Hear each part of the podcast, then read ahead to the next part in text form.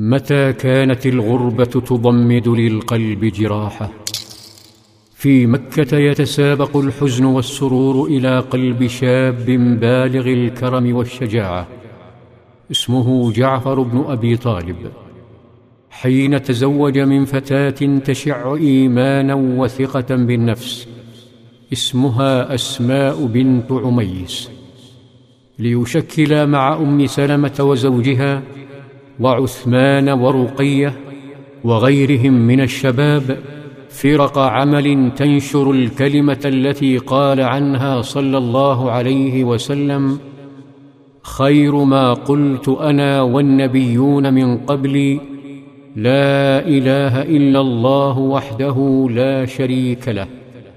وقال إن السماوات السبع والأرضين السبع لو وضعت في كفة ووضعت لا إله إلا الله في كفة رجحت بهن لا إله إلا الله.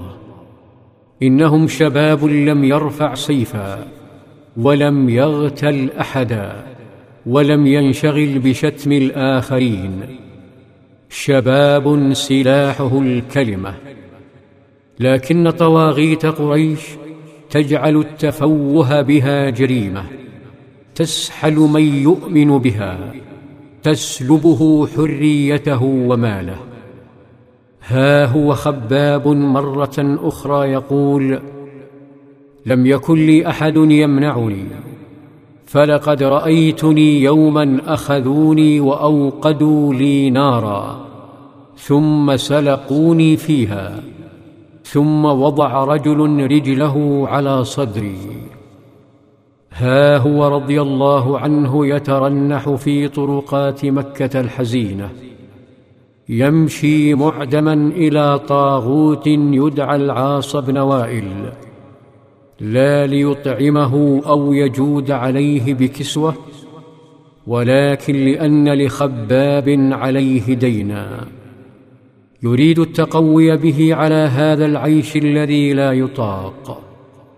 يسير بين كلمات الازدراء ونظرات الحقد فتحن عليه الجدران.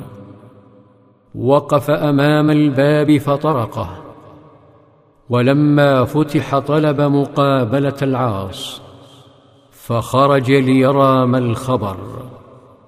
أخبره خباب أنه يريد ماله فنظر العاص إلى هيئته الرثة وثيابه الممزقة وجسده المحروق نظر إليه مزدريا ثم نطق ساخرا والله لا أقضيك حتى تكفر بمحمد ليتك قلت غيرها يا ابن وائل.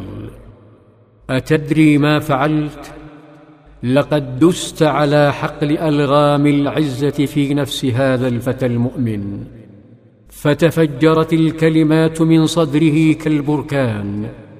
تحرق ما تبقى لهذا الطاغوت من كبرياء. هانت الحياة وهان المال. فداء لأبي القاسم ودين أبي القاسم. فصاح خباب والله لا أكفر به أبدا حتى تموت ثم تبعث. تناثرت كبرياء العاص فحاول لملمة بقاياه بشيء من اللصوصية المغلفة بالمكابرة. فقال فإني إن بعثت كان لي مال وولد فتأتيني فأقضيك.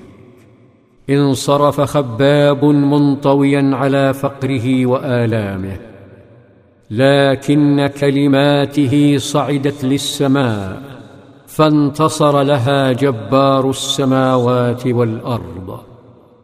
أفرأيت الذي كفر بآياتنا وقال لأوتين مالا وولدا؟ أطلع الغيب أم اتخذ عند الرحمن عهدا؟ كلا سنكتب ما يقول ونمد له من العذاب مدا. أغلق العاص بابه وأغلقت قريش كل أبواب الحرية. فجاء الشباب يبكون يشكون ينثرون جراحهم بين يدي حبيبهم صلى الله عليه وسلم.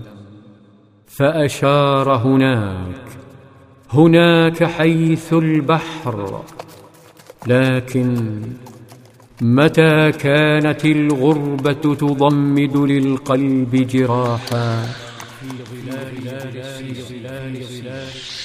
في ظلال السيره